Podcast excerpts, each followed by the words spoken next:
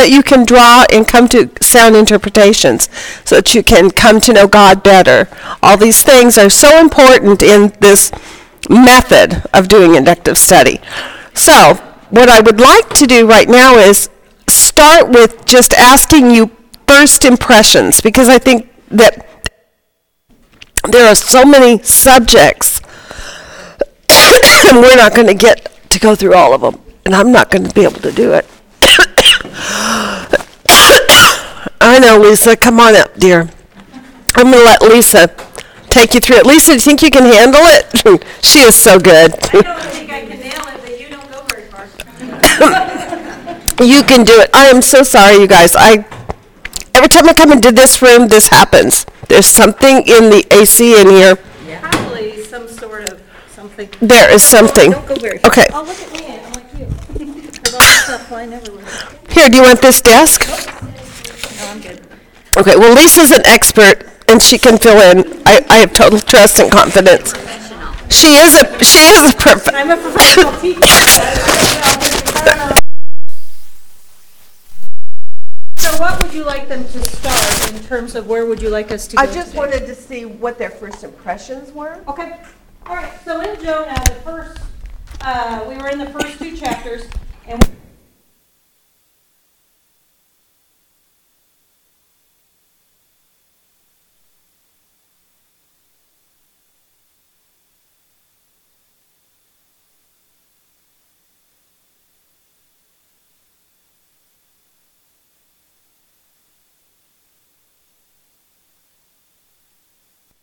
Creator. I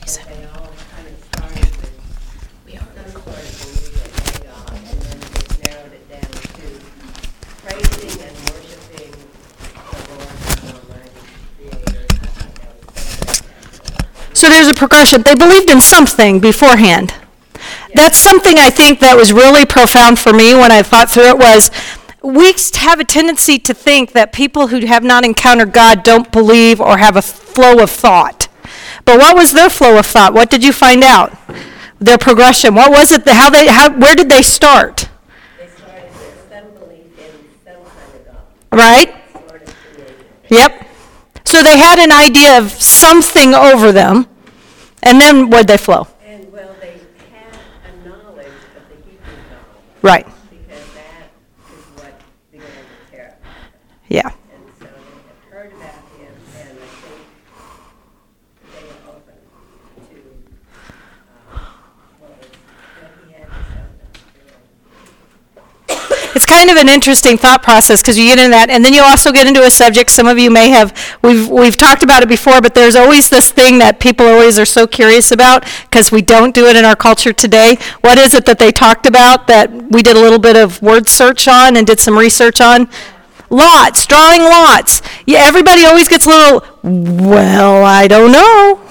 Yeah. So, so what was it that, that that did in terms of your thinking? What what was it that you found out perhaps that was different? Mm-hmm. Yeah, it's not a dice game. That's what people think. God loves dice. It's like Yahtzee. It is not. Yeah, I just got out of Esther, and um, when we're studying Esther, they cast lots as well. But the whole point of casting lots, he kept doing it. Um, Haman did until he got the right one. So he just kept casting and casting because God wasn't directing it, and that's what I'm like. It's like a game of Yahtzee. He just was going for it until he got what he wanted. That's different than what this was. All right, so I'm curious: is it a whale? Big fish, big fish. And how did Jesus refer to it? And some versions will say a sea monster. That's how it is interesting, isn't it? I had a great friend one time who said to me, I just don't believe that a whale swallowed Jonah. I'm like, it wasn't a whale, it was a great big fish. Read your Bible. Okay? Big fish. All right. Anything else about Jonah surprised you? Yes, Miss Susan. What came loud and clear to me was that God can use anybody. He's called a reluctant prophet. Don't you like that? Yeah, I like that about him. He's reluctant. That's one of the great things about him. So, one of the other things, and I want to share this with you. So, stop at the bottom of page one, the last line, and then I want you to see the top of page two, verse one. Would somebody read those two together? Because it was written in a flow of thought. We put in those chapter ones and chapter two, but read the flow of thought. Just those two verses, somebody. And the Lord appointed a great fish to swallow Jonah, and Jonah was in the stomach of the fish three days and three nights. Then Jonah prayed to the Lord his God from the stomach of the fish. Yes. Did you get the flow of thought? Yeah. He was in the belly of the whale how many days? Three days. And what was the next step? Then he prayed. Uh, I'm just pointing that out to you. How many days was he in the belly of the whale? and when did he pray? This is when I read this. This was one of the most profound things about Jonah, and I think it's because we, the way we divide it up, sometimes we don't get that flow of thought. This really shows you where Jonah's heart was. Three days. And I'm just thinking in parallel to our culture, culture today, what's been going on with people in a cave and darkness and all that, and they've been praying. You've read this uh, about them. I was just thinking in my head, I wonder how many days it took them to pray, because it took Jonah how many? Three days. Yeah. Yeah, I think that's one of the most important lessons of Jonah. If you could take away, God can use anybody. Don't wait three days. That's the whole thing. I would like title if I was teaching, Don't Wait Three Days. That's exactly the sort of thing that you would do. Okay, You want to try it? good, I'll try. Okay. All all right, so, let's set, let's go back. I love that. That was very good, introductory. Thank you, Lisa. She is fantastic. You should, yes, don't go far. Hang tight, girl.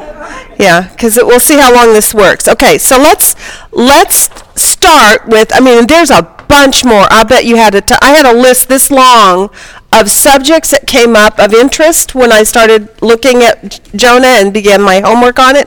I started my homework weeks before we even came into class, and I researched a gazillion things, still didn't get through everything I wanted to look at. So just know this we have to really focus our thinking on what we're looking at here in Jonah. Why are we in the book of Jonah? What is our purpose for being here? Does anybody know? Thank you. We're in the study of kings and prophets of Israel. So that's why I gave you your timeline. It's obviously not a complete timeline, it's just a basic one to give us points of reference where you can see kind of where we're headed. Um, we are up to around the 800s or so BC.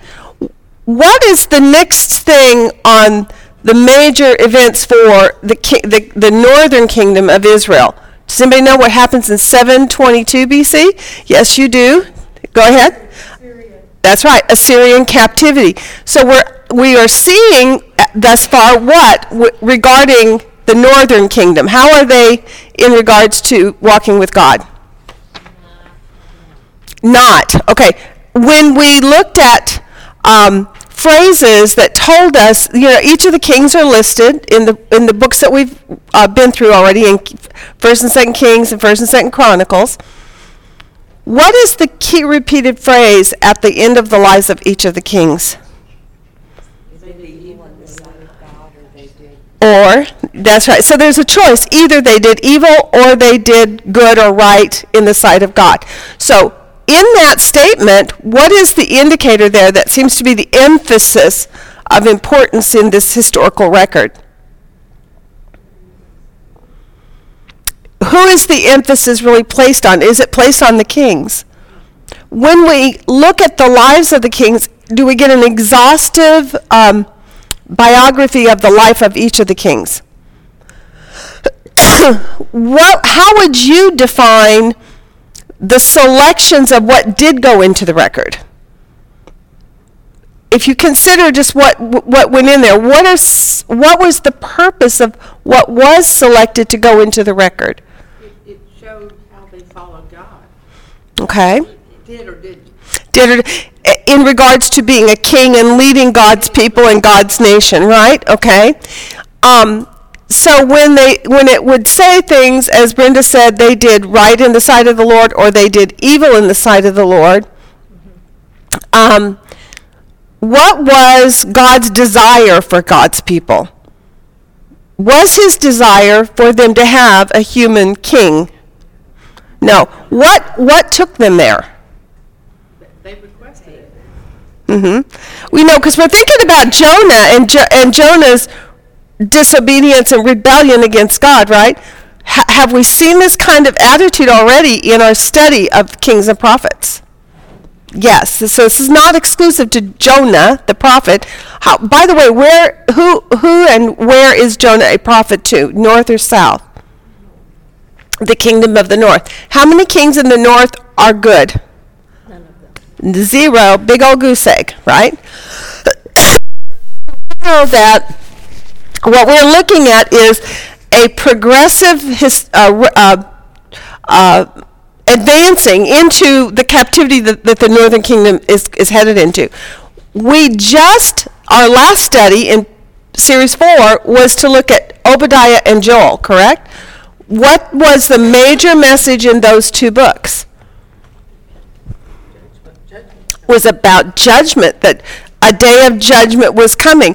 When we looked at Obadiah, it, the primary emphasis was on one nation, and who were they?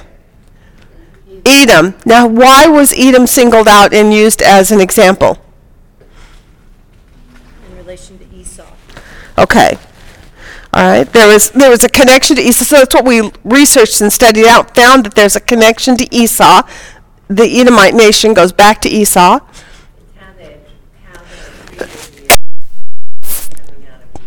Excellent. One of the reasons God chooses to put this into the record for us is the fact that their major sin, their major affront against the Lord was how they treated Israel, their attitude towards Israel, and the way that they dealt with them, right? Does that have any application for us yet today?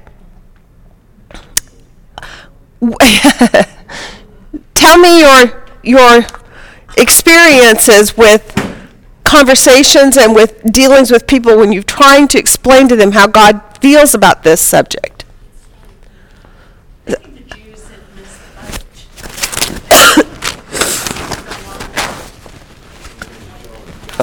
Okay, right. So, and do you think we're making any headway on correcting that false narrative? The, the church on the whole, are we making some headway on correcting that at this point? What, what do you say, no- why do you say no? Well, I think what there's a, I'm saying no in terms of overall, but there has been some encouragement, I should say, over the Yeah. last several. Well, and I specifically picked on you because you've just been overseas and been dealing with with refugee Arabs, basically the Muslims, right? So, tell us how you see this in the world today. What's going on there? Uh, wholeheartedly, Jesus is moving among Muslims that want to change, absolutely. Most of it is by dreams and visions, most of it is by healing. They're so desperate because of the, the destruction of the countries um, to help, and they're fleeing into other countries out of Syria where Christianity is available, one of them being Lebanon, which is where I go quite a lot. Um, and they are coming to Christ, most of it out of need, but definitely he is meeting them left and right everywhere you go. And when, even if these countries become available for them to go back, they won't go back the same. Okay. That's what has happened. And the church has exploded in Syria. Um, most, I would say there was probably seven churches total in Syria. They now have over 1,500. Isn't that awesome? Christianity has just exploded. That's And most of it is resources. They, they're, they're desperate. That's amazing. Okay, so how can we maybe make a parallel um, observation of what you just described is going on in our current history to what we have observed this week with Jonah and his attitude toward the, the unbelieving world? Is there any, any, any comparison there? Do you see um, I have to, you know, my confession would be that I, I, my love for Israel almost pits me against the Arab world, right? In many ways, I too lived in the Middle East for eight years in Turkey. And um, so I have a love for them individually, but kind of in my mindset on the whole, I have a negative feeling toward them.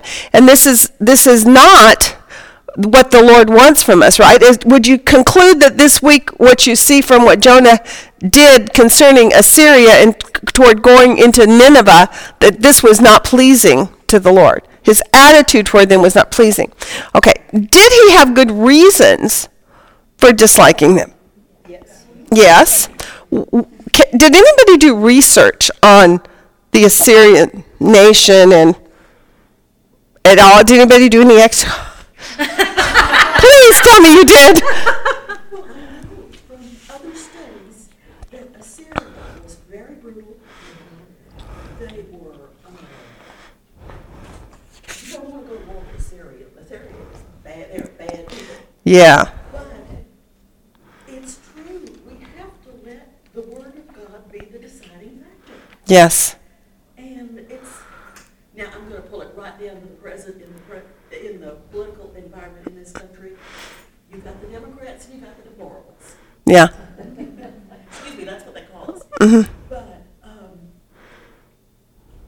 we've got on one side Planned Parenthood, um, anti-religion, taking prayer out of public school, and then on the other hand, we want to honor God in all these areas.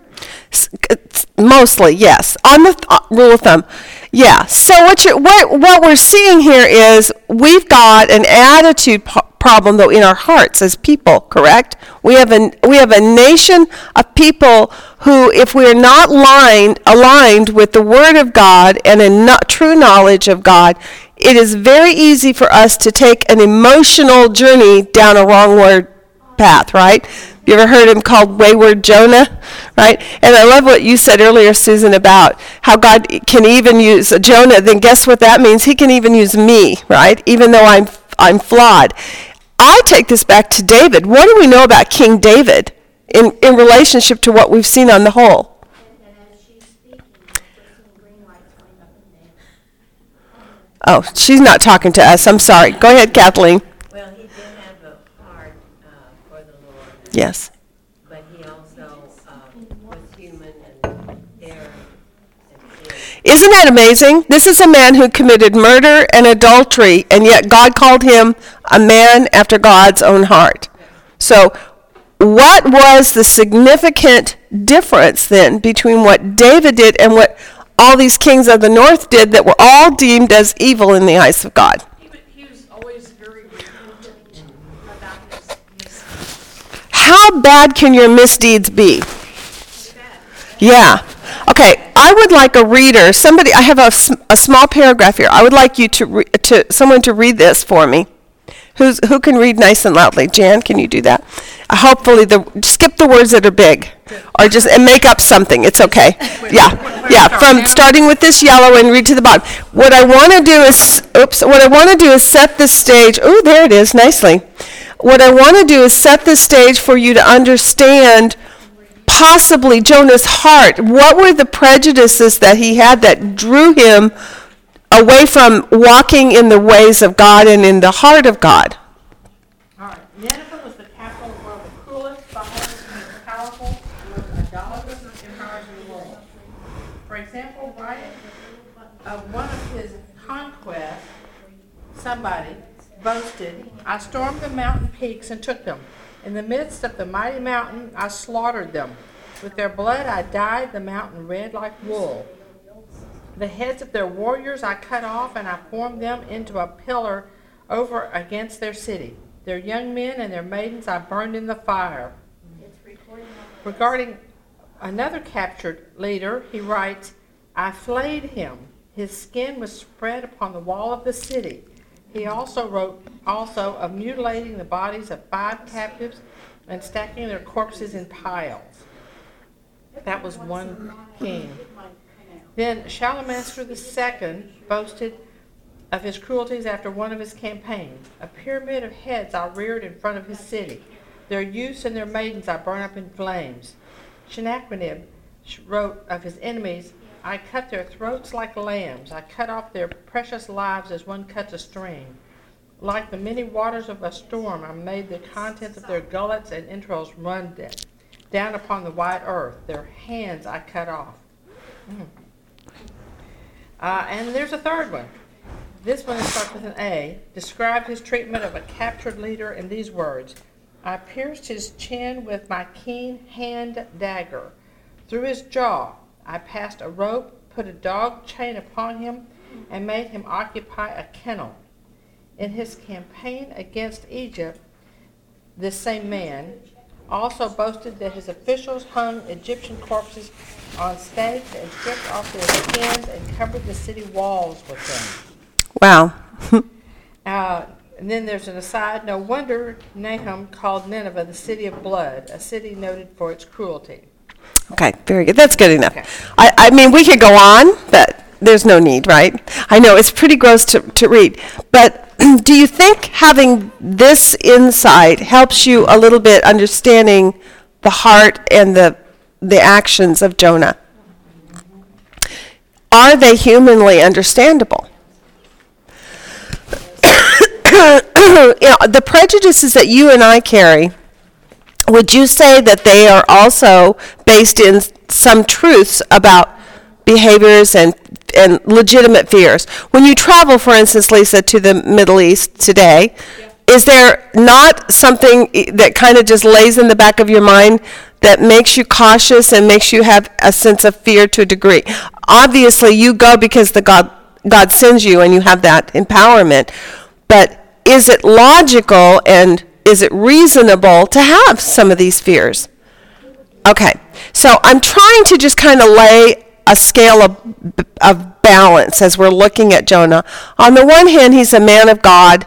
He's been called of God. We, we see later that he had made a vow to the Lord, which he was breaking in this particular rec- rec- recorded event. But yet, on the other hand, we can also see that although he broke his vows, we can kind of see emotionally why he did what he did, right? We can see the, the, the, what caused him to go wayward. So, with all that in, in mind, it helps us, I think, to set context for everything that we're going to be looking at here this morning. It helps us to better um, keep the balance of not going too far of judging him, but also not going too far of letting him off the hook. Right? We don't want him to say, "Well, it's okay. He had a good reason. It's it's just fine." do we do that in the church today sometimes? We see people in situations, we see them committing sins in order to resolve their situations, and then we often justify, well, they can't help it because. Do we see that? Do we do it in our own personal lives as well? So what I'm I'm hoping we're going to be able to do by the time we're done with what we're looking at here in these two very short weeks is to really put before God our emotions and our feelings and our experiences of, of life and allow the Lord to just wash us, to cleanse us, to put our minds aright so that we're walking in the ways of God, so that our attitudes are those of God's, not of men, and that they're based on truth, not on emotion. Does that kind of make sense to all of us?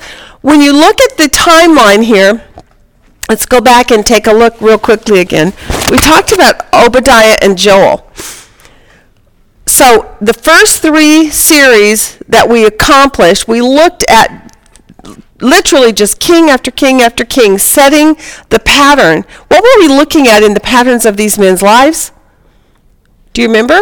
What were some of the things we were seeing? Okay. Okay, so we saw the sins of the nation on the whole, the things that were going on. How were the, the kings handling those? Mostly joining in.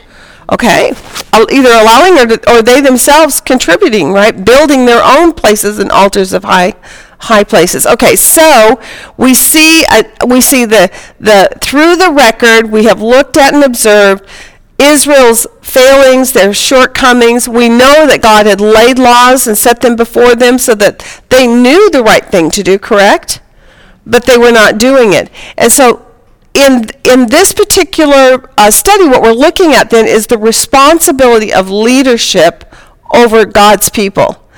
What is a king to be like? What is it that makes or motivates God to deem them they did evil or they did good? Because certainly it's not just behavior, because we look at David, who committed both adultery and murder. God said of him, he had a heart after God. And we see him deemed as the standard. He's almost like the, the template upon which every other king that we've come across, they lay it on there, and I put this up here. Often, this is the statement we see after the assessment of each king. It says, he did right or he did wrong in the, in the eyes of the Lord or the sight of the Lord, like his father David. Or he kind of did like his father David, or he didn't quite do like his father David. I mean, it's all of them, it's a comparison to David, who was a man of shortcomings and sin, and yet God saw him as doing good. On the other hand, we have Jeroboam. So, what do we remember about Jeroboam? What was going on in the north that caused all the kings of the north ended up being evil kings? What was going on in that nation in the north? That was the that was the, the, the crux, wasn't it? So when God is looking to deem whether they did right or wrong, what is it being based upon? That's right. It's all about relationship with God. It's whether or not they followed the laws of God and obeyed the laws of God. Not perfectly, not it was not required to be without flaw, but it was required that they make make the uh, the attempt to follow God faithfully. And when they had uh, failures, then they were to come back to God in repentance. Right. All right. So what what we see then in those assessments that are recorded is stories of these men's lives, records of events that show us where they failed and and how God responded, right? Or where they did well and how God also responded. So now we start we we did Obadiah and Joel then as an as a lay on in our in our storyline after we got most of those kings laid out for us and we're beginning to see the pattern and what what God is wanting us to see there God sent God gave us these two prophets Obadiah and Joel to send them a warning. Why was the warning being sent?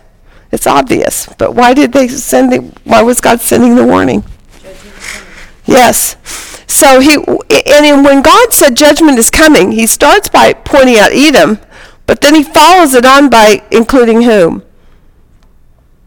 Is it just Edom that's going to be judged?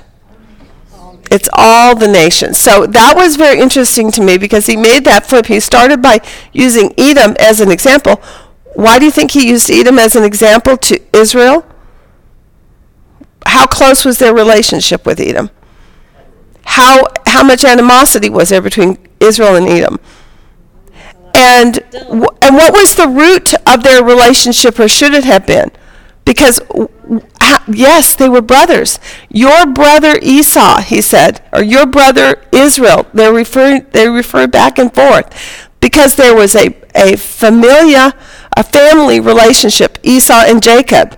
They were brothers. And from the, these brothers who went two different directions in relationship to God, they ended up be, splitting the family and splitting their relationships and building this great uh, measure of animosity. And I do think that the animosity ran deep because of the fact that they felt betrayed in that it was family.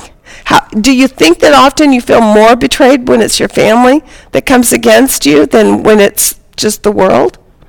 Yeah. So God uses Edom, and then he moves from there into the nations and says they're all going to be judged. Then we saw Joel, and we saw the bigger picture of that, that great day that was coming, and it's called the day of the Lord. Okay.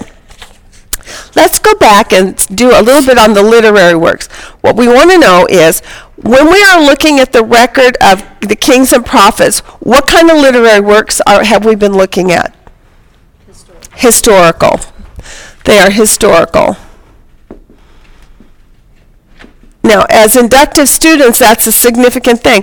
Why? And, and they are actually carefully selected.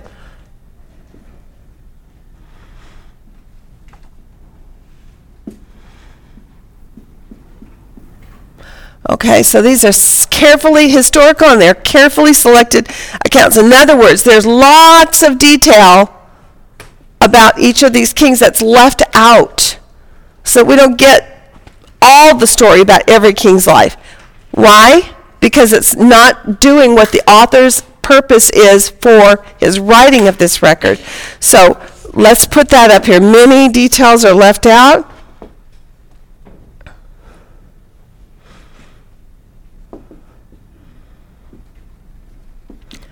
Often in inductive Bible study, we say sometimes it's not what you see, but also what you don't see. Not only is what is there important, but sometimes what is not there is important. And it helps you to come to sound interpretation when you're making your observation. So when it comes to the, the history of the kings and the prophets, you are looking to see what is God pointing out, what is God emphasizing, and if you if you're you know curious as to well why didn't we get all this? Why didn't we get all that? Good question. Why didn't we get all that? Obviously god didn't think that it was important uh, to accomplish the, the goal of the writing of kings and prophets. So he, these two phrases um, one did evil or did right are key repeated phrases, right?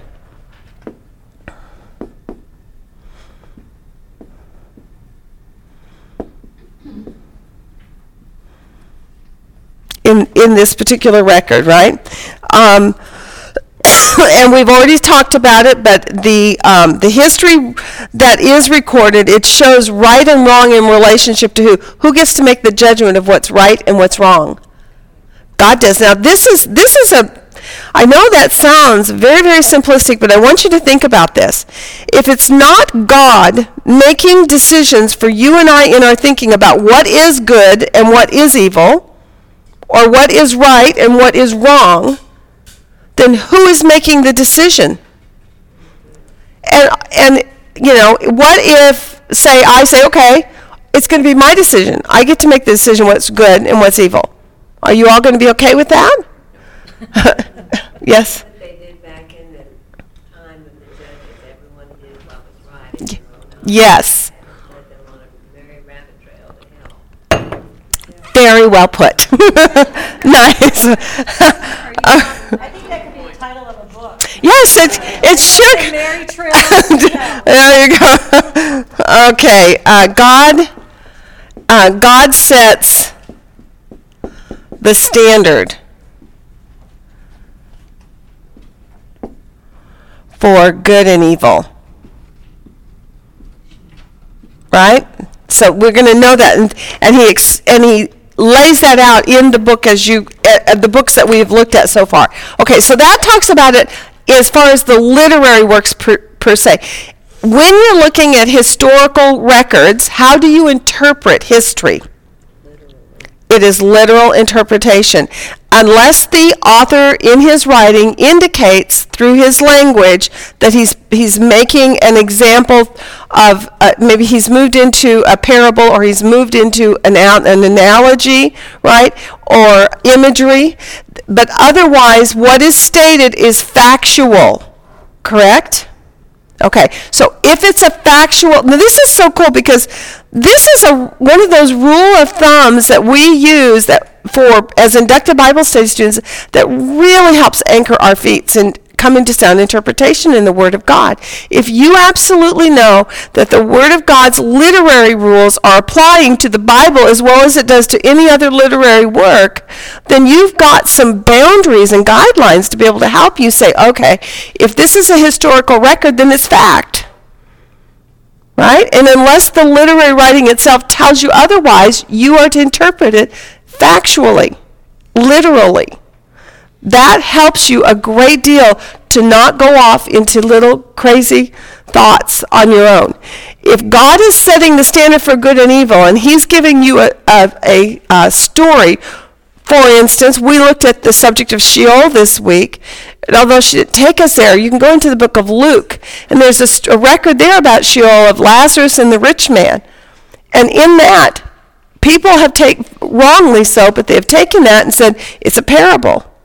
But the literary writing of itself, as you observe the text, it does not indicate it is a parable at all. It does not follow any of the guidelines for what a parable will be phrased like and the terminologies that are used in it. Neither does the writer of that tell you, as he has all the previous times in the book, he told a parable. He says Jesus will often, he says it right up front, and he told them this parable, and he told them that parable. Well, in Luke, he does not say that.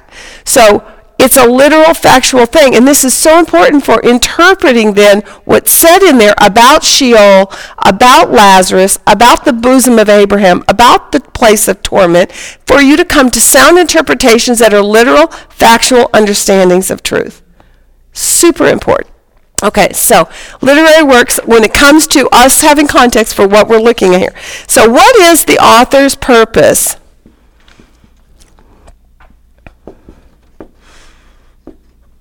And I know this is review, but this is great for us.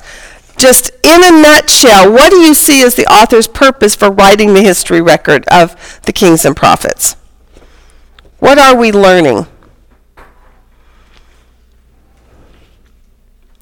Why do you think God gave us the record of the kings and prophets? It's about his beloved people and how they were called by his name. Okay. Um, okay. So that we can know truth versus lies, so that we can li- align ourselves by the truth um, messages that we draw out of these storylines, right? So in doing that, um, and since the standard of what's good and what's evil is God, right? Then what what is it that we're actually um, studying about as the the most important subject? revelation of God himself. There you go. Thank you. The visitor. Thank you. Nice. Reveal. Reveal the character, um, the character and attributes of God's, of God.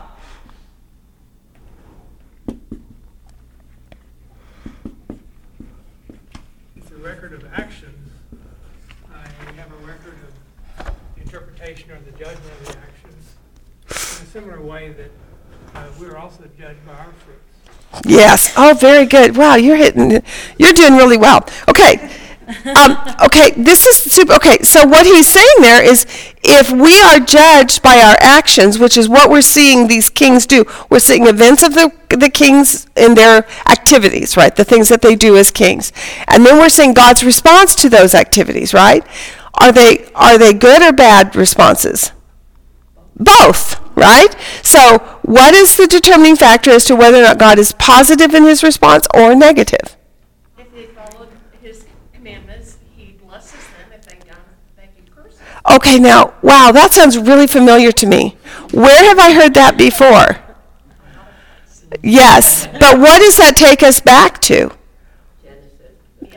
The covenant that God established with Israel as, the, as a nation to begin with. So God chose, actually, He birthed the nation from one man, Abraham, a man of faith, and He, and he allowed them for a time to build up their numbers in their ca- time of captivity. Then He brings them out through wonders and, and miracles to show to them who He is, to expose them to the God of Israel. He takes and places them on the land, and then he gives them a covenant.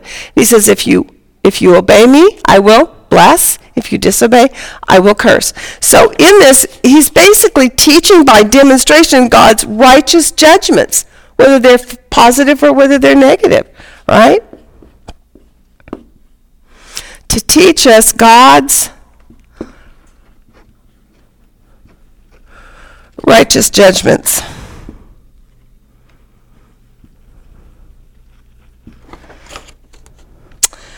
Okay, so sometimes it's a warning and sometimes it's a blessing. It can be either, depending on which story or which record, I should say, you're um, looking at. The other thing that I don't know if you ca- have caught it or not, but on the whole, Tell me what you think about the decision for Israel to have a human king. Good choice, bad choice? It wasn't what God wanted. No. And, We told them what would happen if they took a king, okay. and it happened.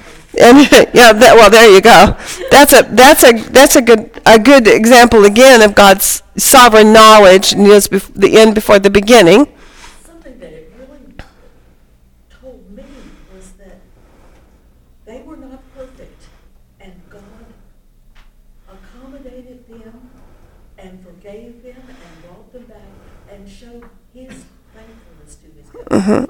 And what was the prerequisite for him doing that? Obedience. That's right. They had to turn to him, agree with him, repent of their sin, and then he would bless, right? Okay, so now what we want to see then is concerning that, relate the, the, the concept of kings, what do you think is God's reason for allowing them to? I mean, really, if this is an exercise of futility, and ha- has it been an exercise of futility so far in, in what we've seen about kings and prophets? Why would God go ahead and say, yes, you can have a king? Okay. Okay?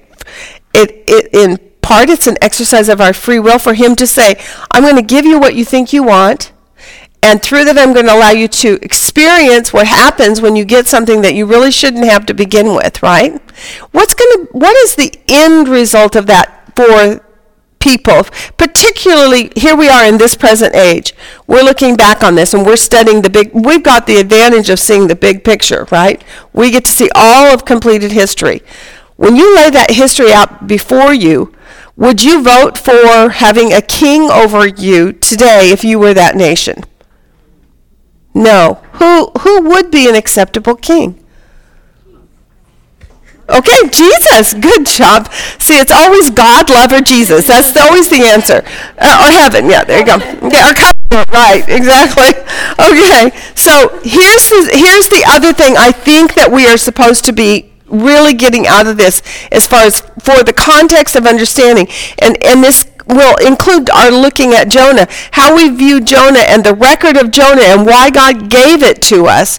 It ties back to eventually this statement here to reveal the weakness of men as kings. And therefore, so that we will come to desire God alone as our king. What is the end result of all the generations of kings and kingdoms? We've studied Daniel before, we've studied Revelation. What happens at the end of those days of tribulation? What is it that's established? God's kingdom, the king, the kingdom of God on earth, right? So Jesus comes back and he begins to rule and reign. So, do you think that the the understanding of looking at what we've been looking at here, the lessons that we are learning is who is the righteous one who we can follow as our king? So one day when Jesus does come, and you and I, as believers, will be uh, working with him as his helpmate, right, as his bride, and we will be submitting under his authority, we will do so with full knowledge and full understanding and a free and an open heart of understanding he is the righteous king who can rule and reign for us. He is the king who is full of love and compassion. He is the king who will do it right. He is the king that will never sin. As opposed to what we are seeing here. All these kings, could any of them, even David, who's the standard bearer, even David didn't do it fully right. But who will do it fully right? So, do you think that it's possible that really the most major purpose in God writing this record for us is for us to come to that place where we we not only believe it but we long for Jesus to be our king. How, how do we get there? What's our, our natural position or default position is we're rebellious against God Yes. since the fall, right? Yes. So everything we do is based on that. And we have to come to the point what you just said. How do we get there where we see we're wrong and he's right and he's the only one who's right? It's that simple in everything. It is abso- Kings, you name it. Yes. In our daily life, that's what we do. Yes. We want to do it our way. So how do we get to that place of of li- lining ourselves up with God? How do we do that? What would you s- say is the way we do this. Learn it, know it, and learn from the mistakes of those before you, right?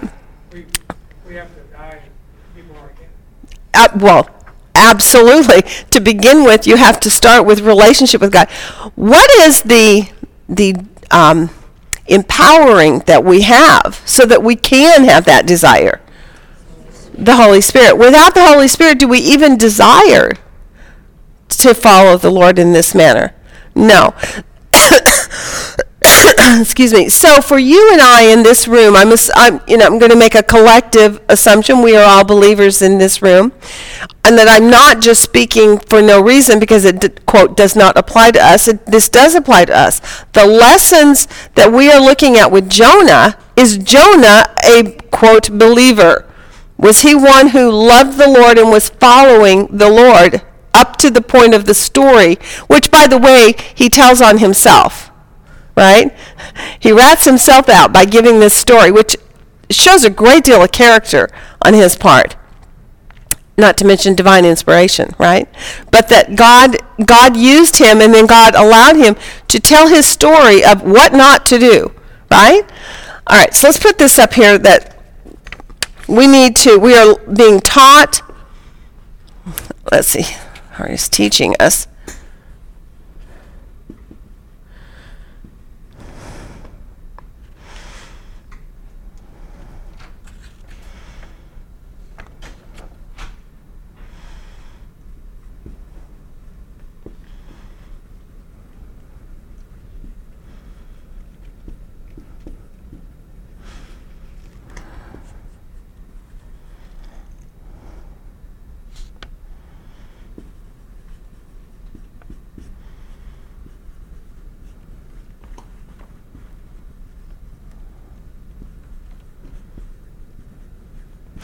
Okay, now this sets the whole stage for everything else that we're going to talk about from now to the end of class.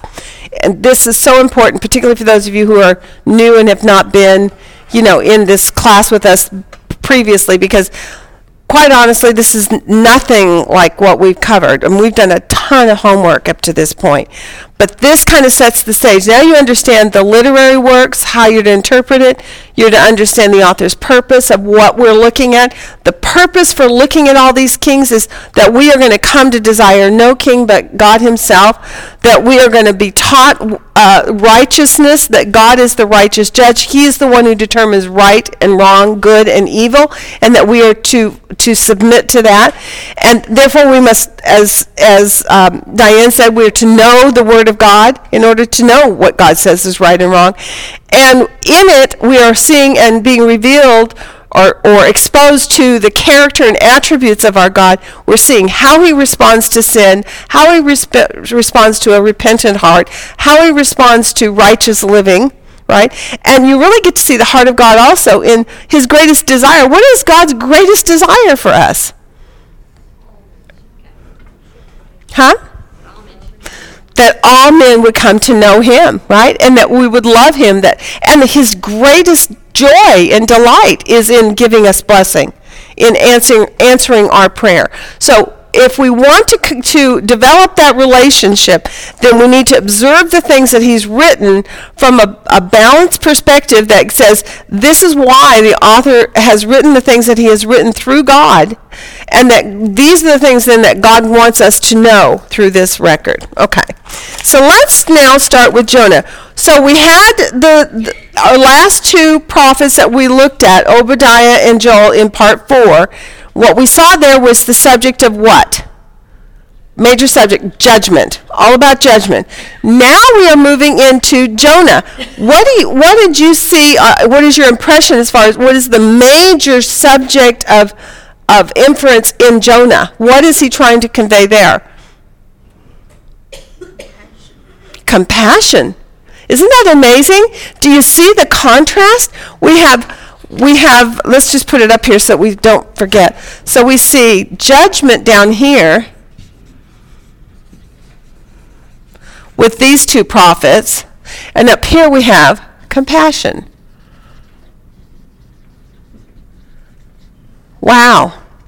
What a nice balance that is to for God to have taken us along and exposed us to so much um, the wrath of God is going to come down and pour upon you, and everything's going to be wiped out. The earth is going to be destroyed. All men are going to be judged. I mean, it, there was kind of it was like a little mini revelation study that we went through it when we, particularly in uh, Joel, right? But now we're ready to go to to Jonah, but we're not going to see. Um, compassion through a emotional story of fluff and happiness right you learn about the compassion of god through the through the uh, life of one who needed to understand the compassion of god. Because wh- what do you think god wants us to know about compassion or why is it that he feels compassion is so essential? Yes. What is the what are the two greatest commandments according to jesus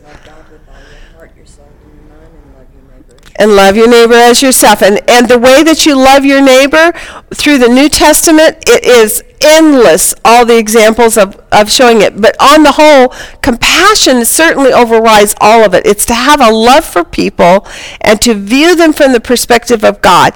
There's going to be next week in homework a, a statement that he says kind of toward the end that, that these were a people in, in Assyria, in Nineveh, that didn't know their right hand from their left right? And he says, and they need to know their right hand from their left.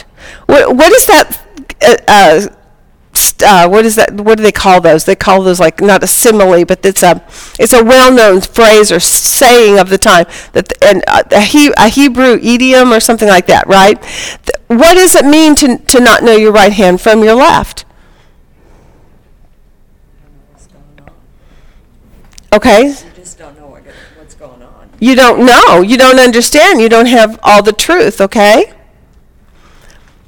So, if you don't know what's going on, are you able to make good judgments for yourself in your life? No. So, we have to go back to knowing what is good and what is evil based on a plumb line of truth, and that plumb line of truth for you and I is written in the Word of God, and it's God Himself and what He says is good and evil. So we get to make our decisions based on that. All right. So, boy, if we could just apply that in our lives, we would we would be so much better. All right. Let's go to Jonah chapter one. Let's start there and just do a a walkthrough.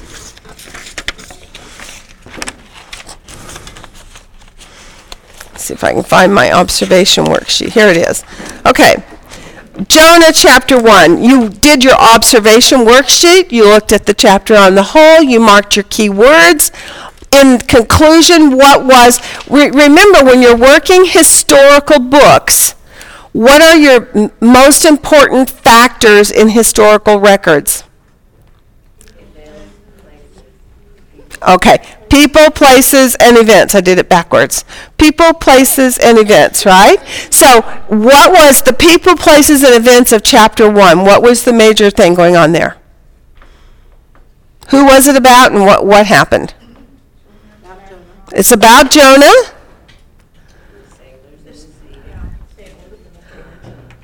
I'm sorry, say it again. The word of God came to Jonah. Okay, so the, the so Jonah, the word of God has come to him. Jonah is told to do what? Go to Nineveh. So your first two verses, verses I think it's uh, yeah, it's one and two. God sent Jonah to Nineveh.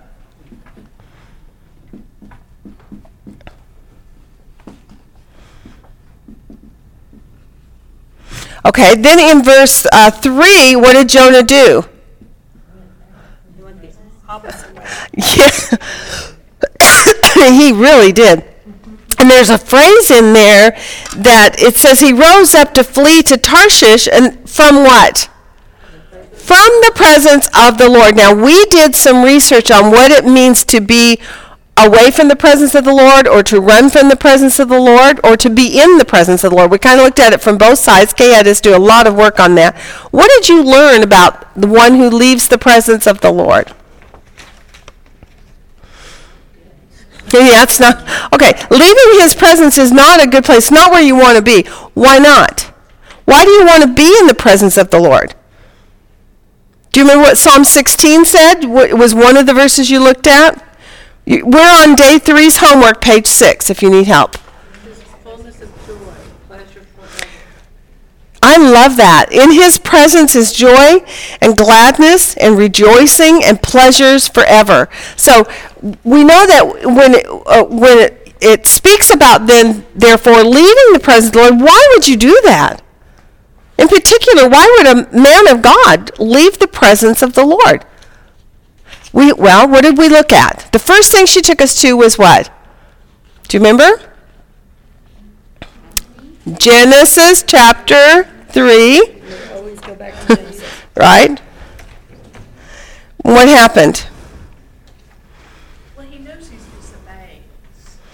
He's made up his mind that he's afraid or this is not something that he's comfortable doing.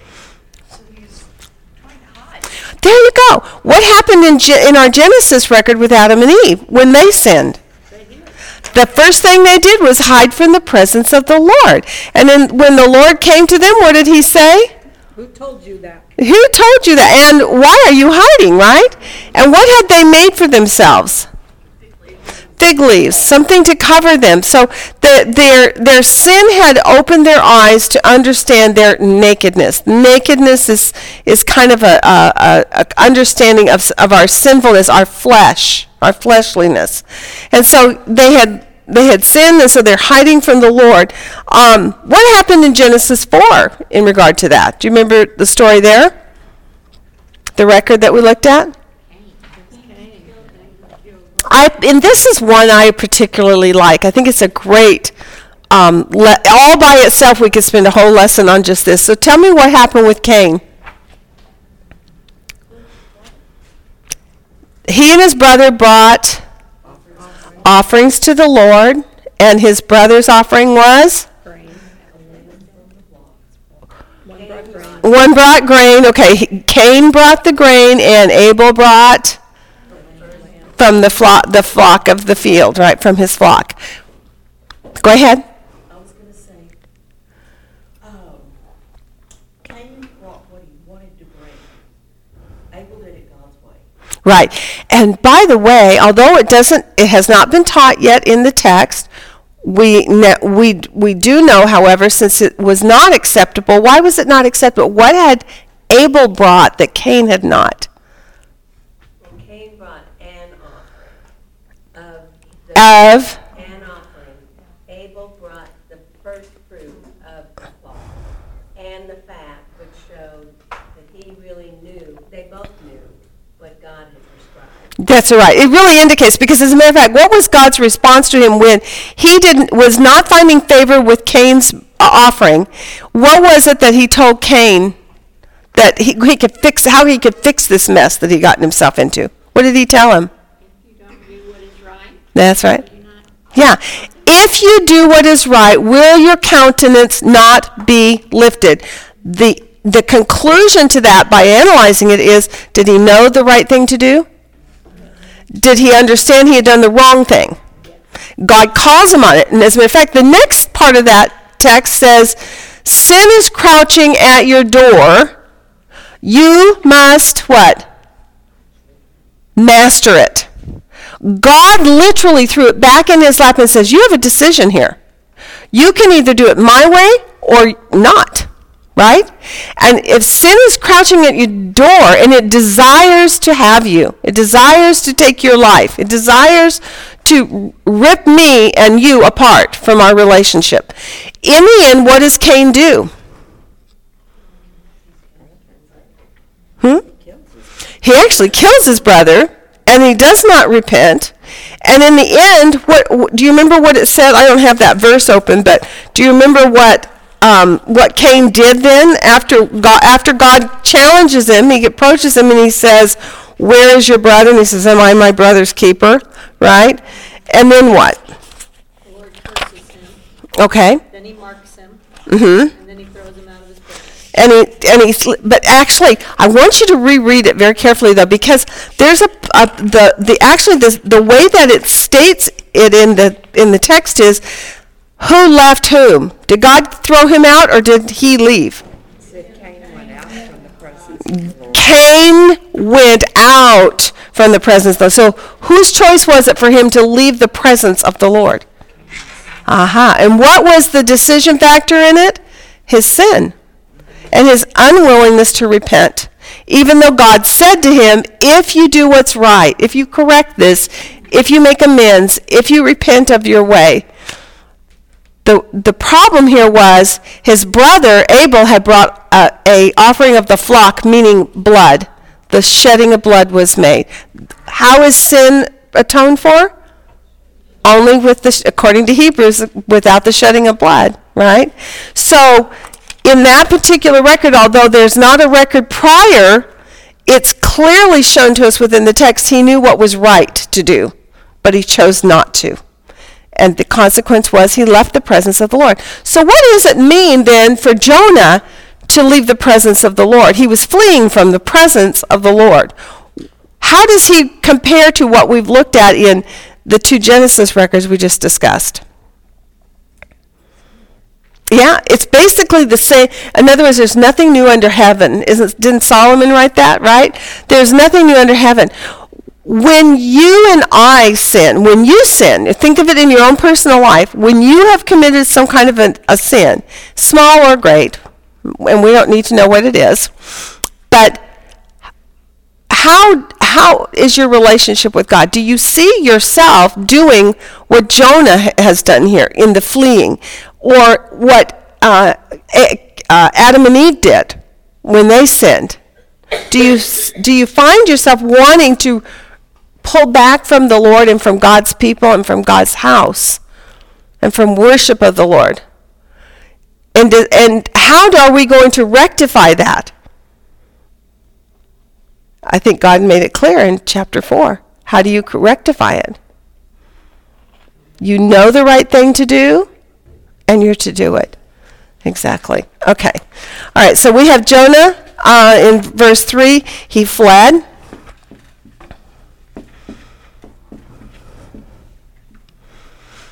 Now, for those of you who don't know, what I'm doing is giving you an outline of the chapter, how to break down the verses. One of the great things about um, historical records is they're, they're, they are um, they have a thread of a storyline, and it's kind of hard sometimes to pull out just the bullet points. And if you and I are doing them slightly different, it's okay as long as you still see the basic flow of thought and that you're accurate in it. We don't have to be exactly uh, matchy matchy on our titles, but what you're trying to do is to just get the flow of thought. What do you see is going on that connects one part of the story to the next part of, to the next part? So we see God sent Jonah, Jonah to go to Nineveh. The next thing we see is Jonah fled to Tarshish. So he, he left. Are we saying that Cain and Jonah are very similar in their behavior and attitude? Did we say that? Um, well, in that they were rebelling against doing what was right, yes. Uh, I see a little differently. Okay. Jonah was a good guy. Yes. Was a little messed up. Absolutely. So one's a believer and one's not. Yes. I'm not saying that, I'm not saying their position with God is the same. I'm saying their sin was the same. Their sin was the same in that they weren't being obedient to God. They both were being acting in, in willful disobedience. Now, here's the difference. When we get to the next part, we're going to look at see how did God deal with Jonah as opposed to Cain. Well, I think that's what's all what's coming down to. Yeah. The motive, Jonah, when he treated, you know, told the sailor, throw me overboard, okay, he would sacrifice himself. Cain, there's no indication at all that he would do anything. Yeah. But I like what Lisa said also earlier about how long did it take Jonah to finally turn around. Oh yeah, he was he was willing to be thrown overboard, but he was also as we're going to see when we get to chapter 4, he would rather die than see God give j- mercy or compassion to those Ninevites, right? He's up on that hill, he's watching. We're going to get there next week or the week after. But um, I can relate to that. But yeah, right. But I, but he, here what we're seeing is, I can too. Actually, so in many cases, there, you know, ha- you know, have there been people in your life that you, you know, you have your prayers, you lift them to the Lord. When you're under really severe persecution from a person or a group, right? Um, in this case, did did Jonah have justification to really fear and hate the Ninevites? Absolutely. We just read a tiny bit of some of the things that went on. Was going on presently in his own day. Um, and it continued to do so to the point that eventually Assyria takes them into their captivity. Um, so he has, he has justification to do that. But sometimes when we get there, I, I know when we, we've gone through some family things where, you know, your prayer is, uh, God get them you know J- just you know I, I have to tell you with complete honestly I, honesty i have said well I, I don't want you to kill them but i just want you to get rid of them i just want you to like take them somewhere and drop them off the end of the earth somewhere out of my out of my realm right but is that how god works it doesn't seem to be so f- in my life Don't we think he looks at your heart? Yes. Okay. Yes. knew what Cain was all about. yes And he knew what Jonah was all about. there you go That's the- that's what- he does, and he also knows what his goal is in working through through Jonah. This is where I I see there's so many nuances in this st- story. Think about when you were like four or five years old back in Sunday school, learning about Jonah and the and and the you know the whale that s- swallowed this man. You know, wow, did we miss a bunch, right? How many of you have ever watched the um, um, the uh, Veggie Tale Jonah? It's hysterical, but I'm talking about deep truths in there. They've got they have nailed it in many in many cases. As a matter of fact, there was one little statement that used to I used to think, why did they do that? They called them fish slappers in the movie. I was listening to a sermon online just recently, and one of the gods that they worshipped, and I've got it in my history note in my notes here. I can look for it. Go ahead, Kathleen. You're nodding. Do you know about this? Go ahead. I don't know his name either. Like I, A E or E A is his name. E A. Weird name. That's their god. It's a it's a fish. It's a god of the of the sea and of the uh, the underworld of the sea, and so it's like basically it's of the fish. He's in control of the waters and the fishes, and and on the obelisks that have been found in archaeological finds, they show this god, and from him is streams of water and fish flowing through it. And so in the Jonah tale, they were fish slappers, right? Because it was hysterical. I went, oh my gosh, they actually pulled that right out of history. They did good, right? Um, and I have a photograph of it actually here. See if I can look look here and pull pull it out for you because it's really interesting. I think when you when you can kind of tie some of these things. I'll pass it around for you. It's this one right here. The Gods of EA. I'll pass it around. You guys can take a look. It's in this little obelisk here. You can barely see it, but it is there. And um, it's very interesting. So we have um, Jonah fleeing to Tarshish. We see the the I, the concept of running from the presence of the Lord. Now, now let's go to the next step. How, is it possible for you and I to actually flee from the presence of the Lord? No. Particularly as Christians, will God ever abandon us that we would be allowed to flee? As opposed to Cain, who God allowed him to leave and he did not pursue him. But what did he do with Jonah? Jonah fled, and what did God do? Well, what's the next part of this? In verse 4, what did God do?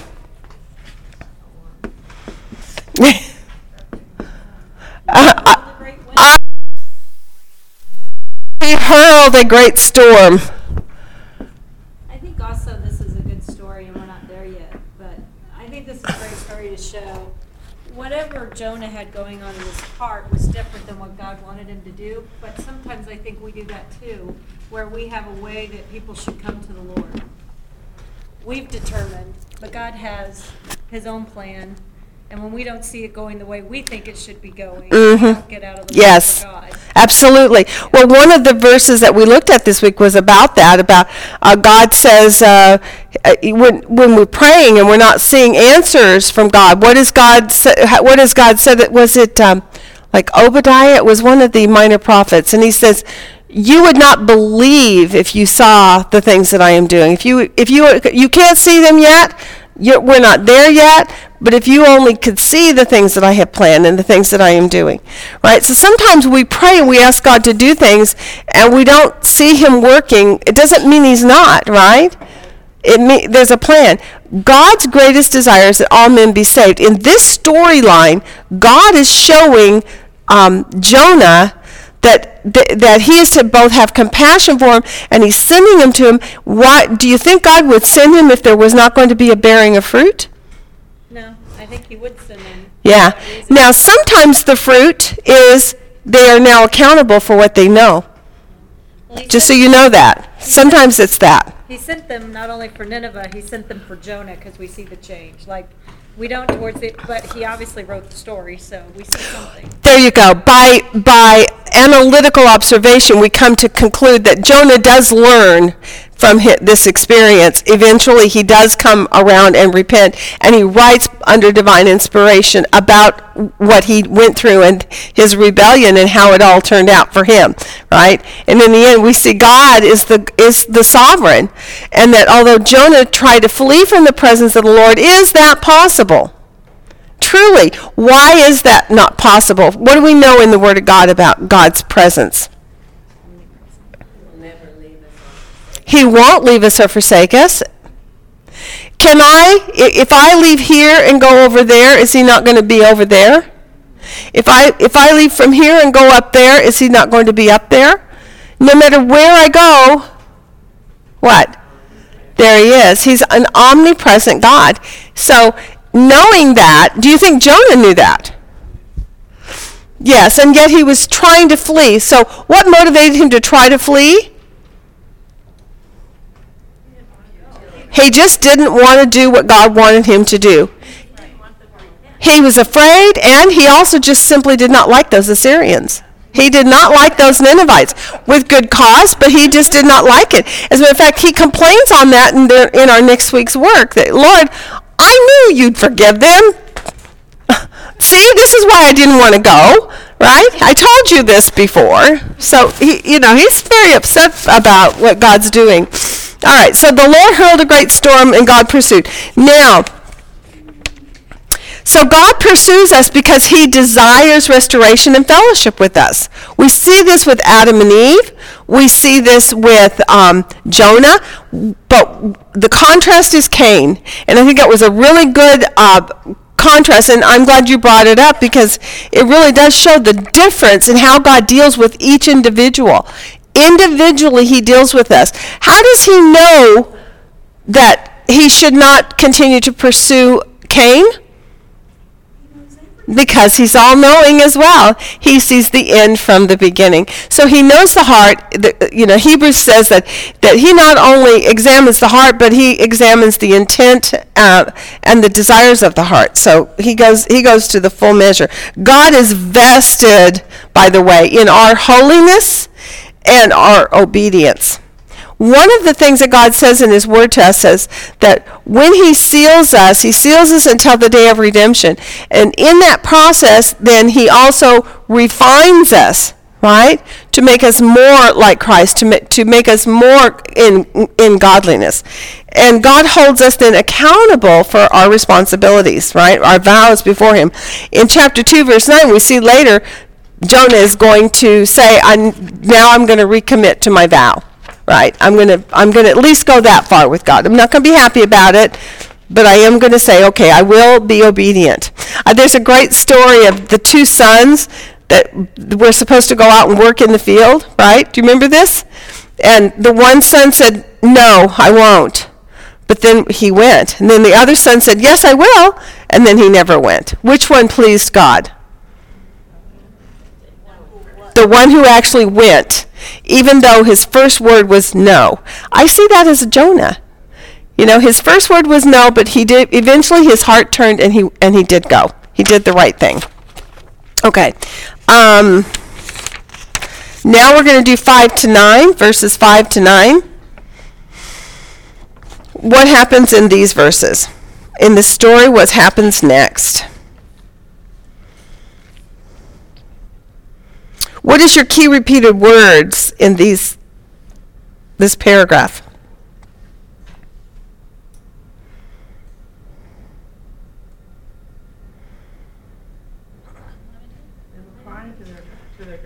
Okay, there's there's there's very interesting uh, reference here to the fact that the sailors uh, seem to be men who are crying out to whom? To their gods, right? So they, they're busy praying to their gods, and um, so that what we see that is that it seems like they actually seem to have more of a sincere attempt anyway to honor their gods than even Jonah at this moment, right? So it, it's the un, it's the heathens showing up the the man of God at this point. All right. So we see the idea of them crying out to the to their gods, and then they want him to call upon their his God as well. What other event is in here? Remember, it's people, places, and events. What's the event that takes place here that they determine they cast lots. They cast lots. So, what did we learn about casting of lots?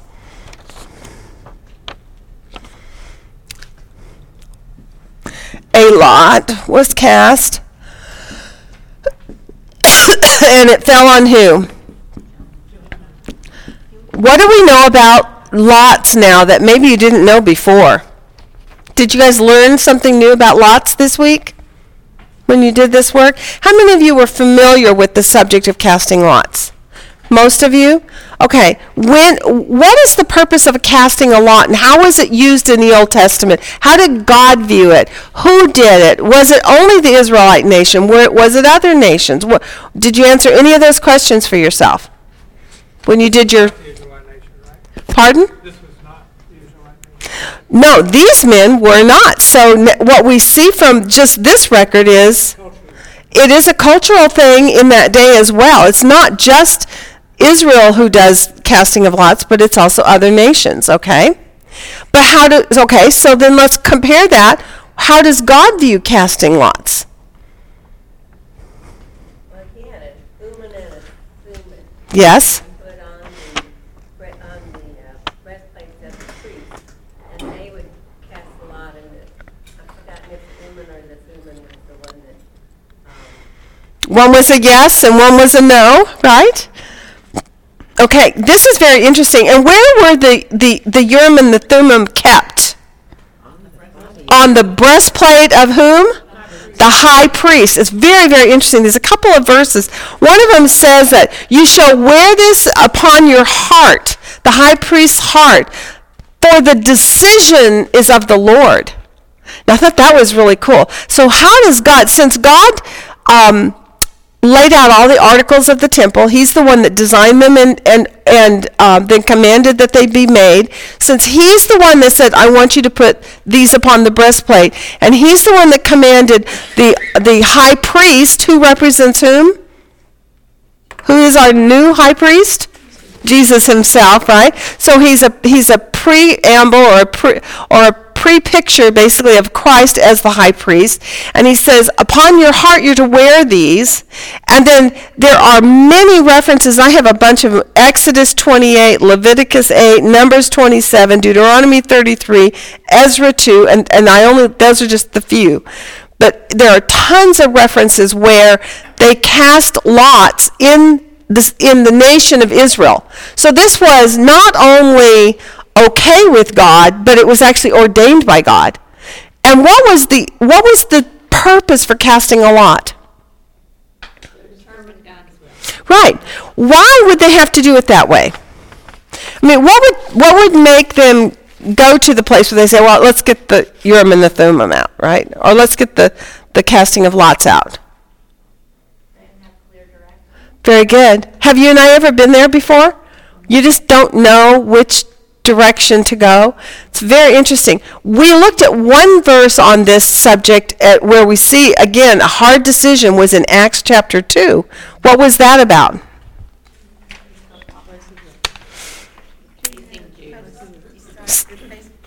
I'm sorry, Sarah, say it again. Yes, they're replacing Judas a- a- amongst the 12.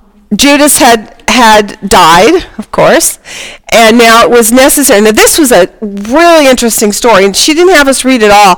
But if you back up, it's really cool because they're in the upper room where Jesus had told them, Go and stay and wait until the gift comes, which I have promised you. They're in prayer. There's about 130 men in this in this upper room. And it says that um, Peter, while in prayer, he recalls a scripture of David. And then he quotes this to them and says, in this scripture, it tells us that we are to replace the one who falls. The, it says to, uh, of his office it is to be filled. Okay? So the one that vacated his office because of treachery, it is to be repl- he is to be replaced. So under divine inspiration, in a time of prayer, Peter is it's impressed upon Peter that they are to do this. The scripture comes to his mind to give him validation. He lays it out before the council. And so then what do they do in order to make a decision? They've got it narrowed down to two guys. They've, they've, do, they've done their vetting process.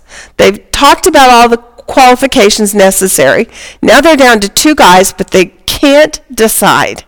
So what do they do? That's right. Now, just for an FYI, where in a timeline does the cross go to this event? Before, but where does the falling of the Holy Spirit and the establishing of the church and the new after? So we're in this interim time of Old and New Testament. We've got the we do have the the fulfillment of the new covenant being implemented, but the falling of the Spirit has not yet come, right? So we're waiting for that. And so in this time, they're still operating underneath Old Testament laws and works. You're going to see that all through the book of Acts. There's, there's this gradual switch from the old to the new system. And in this old system, they are casting lots to have the decision from the Lord. So very insightful. So it's a, its purpose is that we would know. He says in um, Proverbs 16:33, this is how God views it. The lot is cast into the lap. The lap of who? Whose whose lap? No, it's cast, cast into the lap of a man, human men. But are men aren't control of it? No, but it says, but it's every decision is what? from the Lord. Although man rolls the dice and throws it, it's not man that's making the decision. It's thrown into his lap, but the decision is from the Lord. And so the old this this teaching on this that God gave to us and it gave to Israel was that casting of lots was to be used when a decision, a hard decision was needed and that, that you just didn't know which way to go. Right? Okay, so they attempted to do right not desiring to sin, these men cast lots. Now, this was interesting. What, what was going on with uh, Jonah at the time when they were on this ship? Huh? Yeah, he's down in the bottom of the boat sleeping, right? So they bring him up, they cast the lots, they figure out it's him, and now what? What happens next?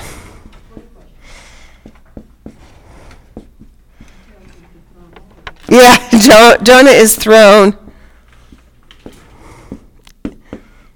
into the sea.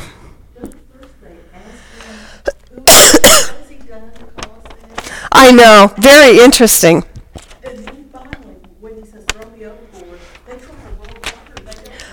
And I loved that about these men. I mean, they really did have an awful lot of integrity, didn't they? They really tried hard not to throw him over. They tried to get to shore. They tried not to, you know, do it. And then when they and when they did it and before they did it, they literally lifted a prayer to God saying, "Do not hold this against us." Right? Do you think God heard that voice, that prayer? Absolutely. It's so cool. It's such a neat, a neat part of the story. The the idea of what these men did. These men. Compassion on Jonah. Pardon? This was compassion on Jonah. Yes. God was trying to get Jonah to show compassion on the people. Yes. And, he deserved it. And it, it's just and not, not only that, but it's like these guys, these these heathen sailors who don't know God, they have the, their own gods that they are worshiping and looking for, and they're grasping at any god they can think of to pray in this terrible storm time. But they are showing up, quote, righteous Jonah, who's not so righteous at the moment, right? Amazing. It's like there is more of an awareness in a lot of people, not just these sailors, Mm-hmm. but I think it's I think it's a neat a neat thing that, that God it's kind of like a side story of along this journey of Jonah he's supposed to be going to Nineveh he comes into contact with these men and God is presented to them. The gospel is given to them of who God is, and and He's the God of heaven and of the seas, right? And these men end up at the end doing what? And worshiping God. Yes. Well, I saw verse six, it's kind of God's message to Jonah. Okay. What is it? Say- men. Perhaps your God will be concerned about us so that we will not perish. Yes. And that was what God's aim was all along. Yes. And then the peop wicked people in Nineveh would not perish, and these sailors would Yes. not perish. Yes. Jonah, I know exactly. God's desire is that mm, that all men would come to know that none should perish. No, not one. Right? Yes, exactly. Okay, now so the, then after Jonah is thrown into the sea, we see then the Lord did what? sent a fish. I love that word appointed. How many looked up that word? What? Come on, y'all. You did. I did, but okay. Now this is very interesting. The word appointed because you know the the um, the disbelief that people have. Right? Is it fact or fiction? Let's let's talk about that for very briefly. Do you think that the Jonah story is actually true, and why? Wha- and why? Word of God. Okay, first of all, it's written in the in the inspired word of God. So for you and I, we believe that. But I can tell you, Brenda, there are a lot of people who do not look at the word of God as divinely inspired. They think that it's some of it contains the words of God. The the red letters in it are the God part. But the rest of it is written by men and there's error and flaw in it. And it's written by the opinions and even often through the cultural understanding of the time only. Therefore, it doesn't even have application to us today. So they take a lot of those passages and, and disregard them. So, how do you how do you go about apologetically coming to an understanding? We, you know, I think she did a good job in her homework. What did we do in order to apologetically come to that understanding? Do you remember? We did. We looked at a whole, just so you understand, the whole counsel of God's Word. That is what you want to do. Anytime you have a question about, is, you know, am I getting a, a, a good interpretation and am I getting the big picture? What you want to do is get a whole counsel understanding. If you're doing something in the Gospels, you want to look at it synoptically because there's a record of it generally in all, or, or at least a couple of the other um, uh, synoptic gospels, so you can make a comparison and get the whole story. When you're looking at a subject like Jonah himself, you can say, okay, is this a true story about a real man? Did he really live? And by the way, what about that fish, right? What kind of quote fish was that? That great fish. and there are people who look at that and say, it is not possible for a fish to swallow a man and for a man to live for three days and not die. It's not possible. Okay, so what do we do? We're looking at whole counsel of God's word. So she takes us to the New Testament. Well, first of all, we went and we looked at Kings, where we saw Jonah mentioned the first time. How was he described in for, in 2 Kings uh, 14, I think it is? How is he described there to us? His servant Jonah, the son of Amittai, Uh-huh. the prophet, who was of Gath Hepher. Okay, so we now know that he was, according to that record, by the way, how do you interpret that particular passage? It's a literal interpretation because it's a historical record. It's written in one of the books of history, Kings, right? So it's the record of the kings. Are real kings mentioned in there? Or are they a lie? Are they are they just made up people? They're historically correct. We even have records of these historically correct men, right? So he is named by name. He's confirmed and strengthened that he is a literal person by his father's lineage being given. And then he is given a title of position in the community as a prophet. So he's a prophet of God. So we get all that. So now we have him on our And a geographic location. Right, and a geographic. So we get all of that from 2 Kings 14:25. It's in the time of Jeroboam and uh, uh, Amaziah. These are the two kings that are ruling north and south. We, we, this is where we place Jonah, and we know that Jonah actually gave prophecies about Jeroboam's rule. Right? What did he, what were some of the, the what was the, that he prophesied? What did Jonah prophesy in the days of Jeroboam the second? That he would do what? Oh, you have to back up. I bet it's not in your. Okay, I'm sorry. You're right. It's it's you have to back up to get it. It's he talks to him about going and conquering lands and and basically uh, reclaiming the the territories that God had indicated that were to be theirs. And so he goes and he does that. And it's uh, one of the um, pastors I listened to in another sermon on another day was he said that it was such a massive amount of land that he took back under their control that they had lost through different wars of different times that it was it was like doubling the size of his territory. It was amazing. So it was quite supernatural, quite honestly, for any one king under his rule alone to attain or to bring back into possession that much land under one rule. And he did it. And it was prophesied by Jonah to do so. So now we have a concrete man affixed with two historically accurate kings and kingdoms. We even have a dating, approximate dating time then of when he was in time in history. And so now we have a, a, something that's really concrete. Now, just in case people don't really like the Old Testament, then she gave us our New Testament references, right? What did we learn there?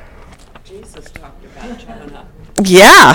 And so if you're one of those people that you read the red stuff in the Bible and leave the rest. There of you it, go. Jesus said all that. Red There you go. All that. Red. When Jesus speaks of Jonah, does he speak of him as literal and factual, or as something that that's a parable? Is there any mention of parable, the word parable, or or imagery in any? Of it? No, not at all. As a matter of fact, what is it that really strengthens our um, our our understanding that what he's do, Jesus does there is actually validating the truthfulness of the literalness of that event. He speaks about Jonah being where? In the belly of the for how long? Three days and three. Three days and three nights. And then he says, so shall the Son of Man be. This is what was interesting to me. Jesus quotes the event in the person of Jonah as factual and validates his office as a prophet. So one of the things he does, and it actually says, remember Jonah the prophet. He names him by name and, and validates his, that he is the a prophet of God. And then Jesus says his, his coming death and his personal coming death and resurrection would be a sign, right? Just as Jonah's miraculous event was a sign to the Ninevites in that day. So he makes a comparison. And I, one of the things I did is I, I did a little, you'll see it, clip art on your chart that you'll get. But one is Jesus coming out of the tomb. The other is Jonah being puked up on the sand by the fish. because both of these were signs. Now, what were these signs supposed to do for the people who witnessed them? To see the, to see truth to see the, the, the power of God also to perform miracles. Remember in John chapter 2 what Nicodemus said about Jesus when he spoke to him? He says, We know that you are a prophet from God because why? You could not do the things that you do if, it, if God were not with you. Why? Miraculous signs prove the power of God is true. And it validates or confirms or gives authority or credentialing to that person. So in the case of Jesus, Jesus quotes what happened with Jonah and says, just as that was a sign to them in that day, my work in my day is going to be a sign. And so he makes a parallel comparison. Do you think he would do that if he didn't believe that he was a truthful person and that was a truthful event? No, it would not make it wouldn't even be logical to, to draw that conclusion. Okay, so the Lord so then the other thing to do is so we did all that, we did our research, we made the comparisons, we see that what Jesus does is very strongly validated. The historical record in Kings completely validates that Jonah is a true person and that the event actually was literal. It's like, was there a little literal flood? Well, it's written in a historical record, right? Okay, then the next word is this word appointed. If you're if you're confused about the fish, and you're like, well, was it a whale, right? No, that's not what it says. It was a great fish. What kind of a great fish was it? What is the the um, the adjective affixed before it? the word appointed, right? It was an appointed fish. Okay, go ahead. I, I looked it up it said. Yay! Good. Mustard or assigned. Or assigned. Yes, mustard brought, brought, in other words, commanded. Mustard as in, like you muster an army, D- not yellow mustard. Mustard, an army, right? okay, so you mustered, okay, very good. Um, any others uh, thoughts about that? Well, if it's something that's been mustered or assigned, what does that tell you about this particular fish? He was special. He was special. yeah, exactly. He was actually a fish designed and appointed by God, so he was something that was supernatural. He doesn't have to be just any old fish out in the sea. He is an appointed fish by God. So God appointed him, which means, therefore, this is a supernatural act. Now, couple that with what Jesus said the event of what happened to Jonah being swallowed and then um, uh, puked up on the sand, right, for him to, to go and give this message, that that was a sign. Well, and then that Jesus' event was also a sign. So we see that it was prepared as a supernatural thing. It was supposed to inspire awe, wonder, amazement, right? It was to intrigue you if, if you heard of it or saw it or, or witnessed the, vo- the voice of Jonah, or in this case now, the voice of Jesus. And then when you see these events happening, you it is supposed to bring about and result in belief. Okay? Imagine if somebody saw the vomiting. That's what. I know. The reason that hit me this time was the vomiting on the land would have just stopped your, whatever you were doing anyway, going, well, that doesn't happen every day. Yeah, exactly. That's what hit me this time more than anything else was that in and of itself was a sign to them that this was something not normal. Yes, exactly. It was not just so that is your answer to people when they say, "Well, well, was it a whale?" No, it was an appointed fish. It was specifically um, mustered or assigned, or it's some other words here were prepared, assigned, ordained, and provided. It was specifically provided for this event, and it was to be a supernatural wonder or sign. Okay. Seems like I heard in a talk somewhere that being inside a fish for three days, I mean, you've got all that Right. If it were a normal fish, yeah.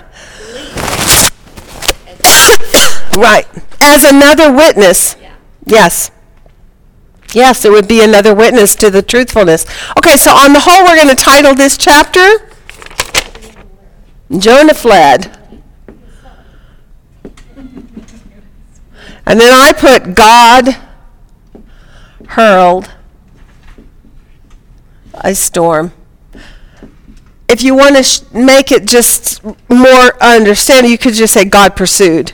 It doesn't use those words in the text, but you could use that as a, as a title as well. So that's your chapter title. Now, chapter 2.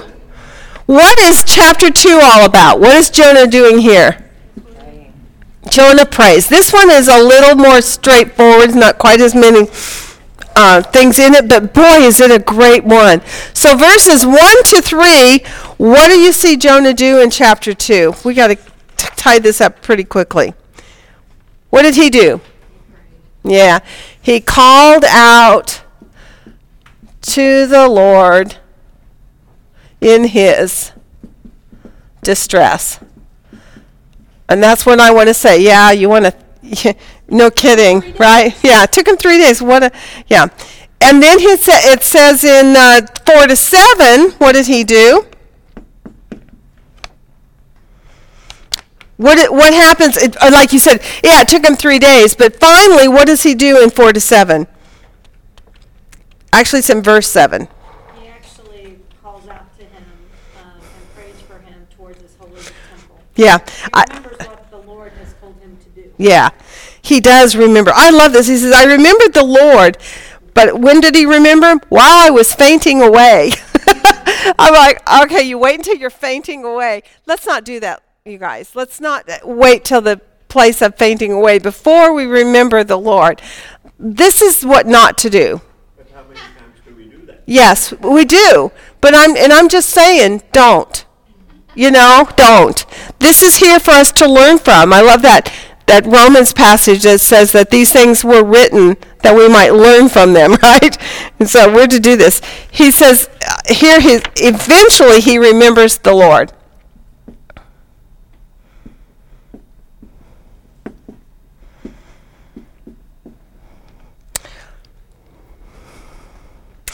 in in uh, Jonah 2 4, where he talks about what you just mentioned about that he seems to have understood or known that his uh, his being away from the presence of the Lord and out of and away from the temple itself was something temporary.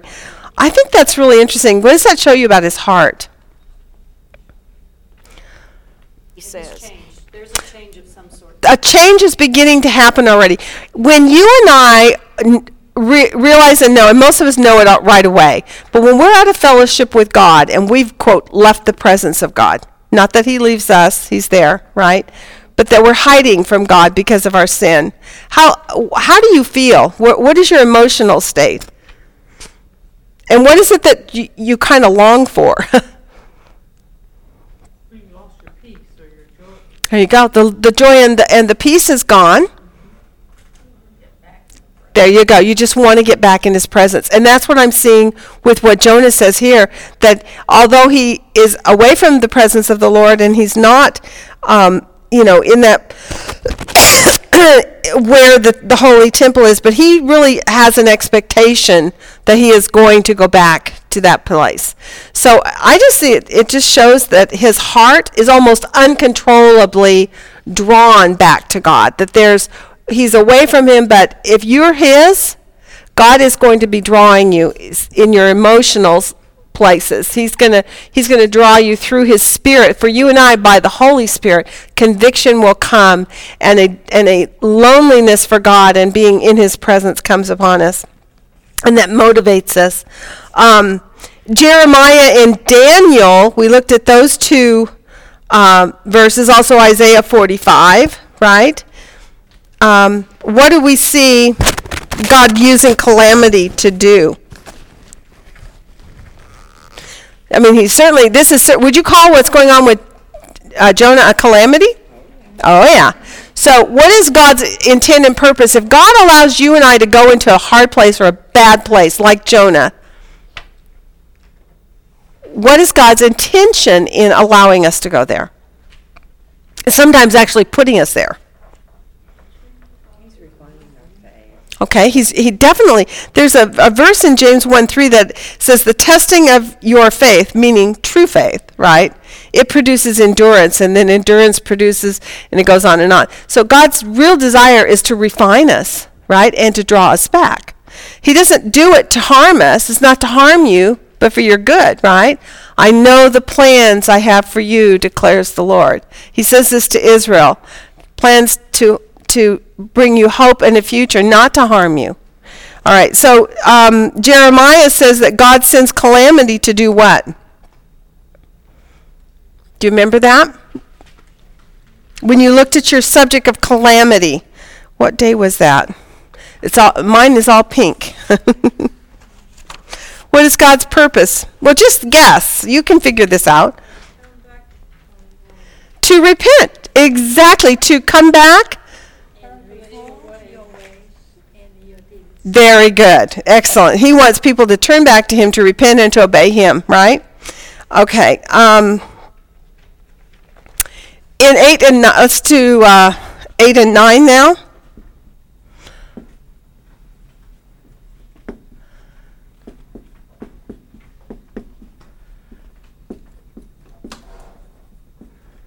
The purpose of calamity is to turn us back. Okay, 8 and 9. What, is, what does Jonah then do? Makes the statement that salvation is from the Lord. They're good. It's a very clear statement.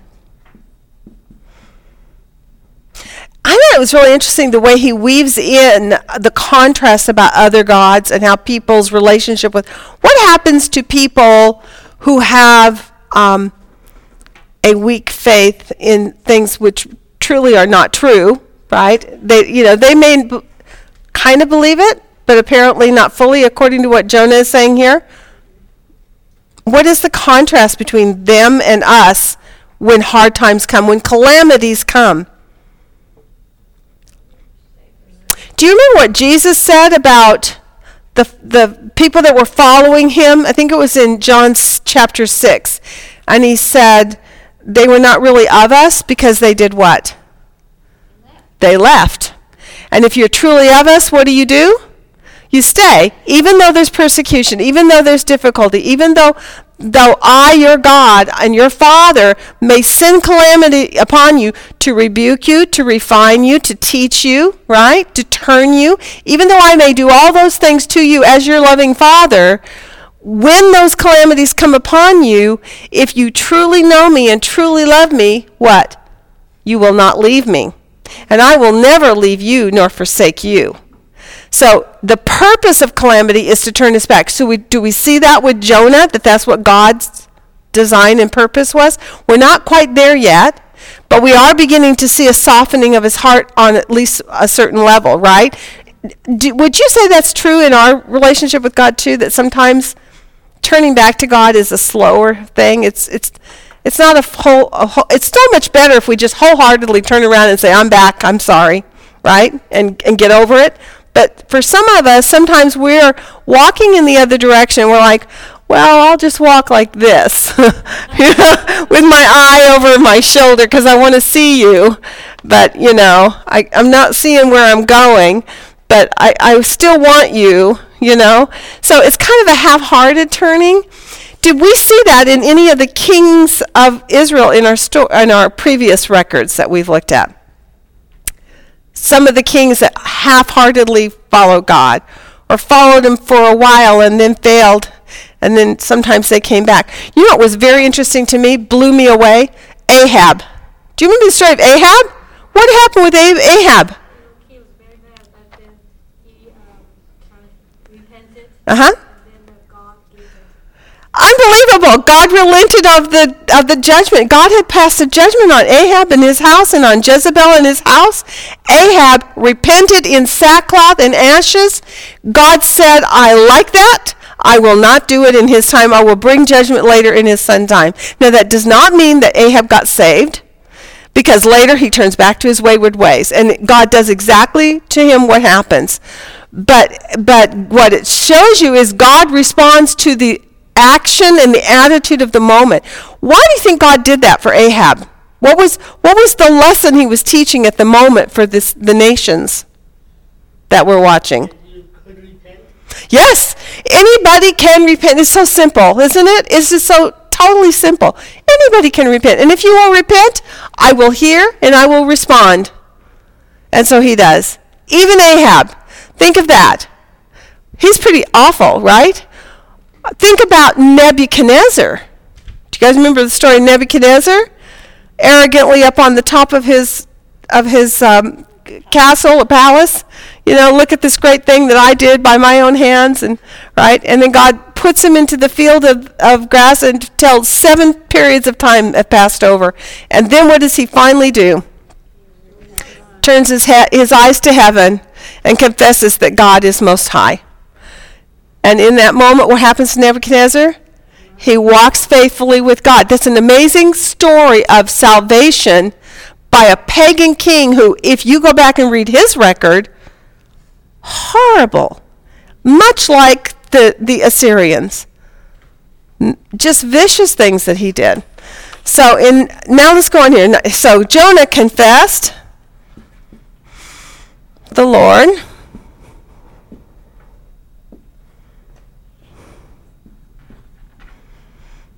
So this is, I would like to call this the rededication passage. Here he goes to a rededication. Jonah confessed that the Lord is salvation, and then he also renews uh, his vows. Are we going to be able to do the video? I think so, the, the volume's coming out of the speaker. Oh, good. Okay, well then we'll do this one thing. We'll be finished then. Okay, last, last of all, then, when Jonah does repent, then how does God respond? He im- immediately, isn't it interesting? That fish had to have already been on the way because it was an immediate thing. As soon as he confesseth the Lord his salvation, and renewed his vow to God that he would do what he vowed to the, before the Lord, then immediately then the fish th- vomits him up on the on the beach or on the sand, right? He commanded the fish, and it vomited Jonah up onto the dry land. So that was like, okay, God knew that was coming, right? He knew the heart of Jonah. He already knew how long it was even going to take.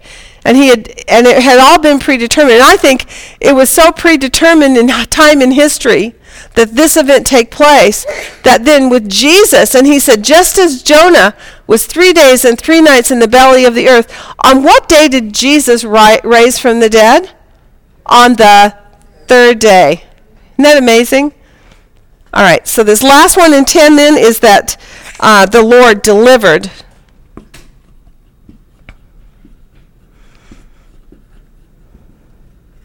Jonah. Okay, so now you guys have got the flow on this. Uh, sadly, today was really more of uh, getting us back into the swing of where we've been. Excuse me. We had to spend. And did you notice my coughing calmed down? So it's God. God, God is good. I'm thankful, and thank you, Lisa, for helping me out. Um,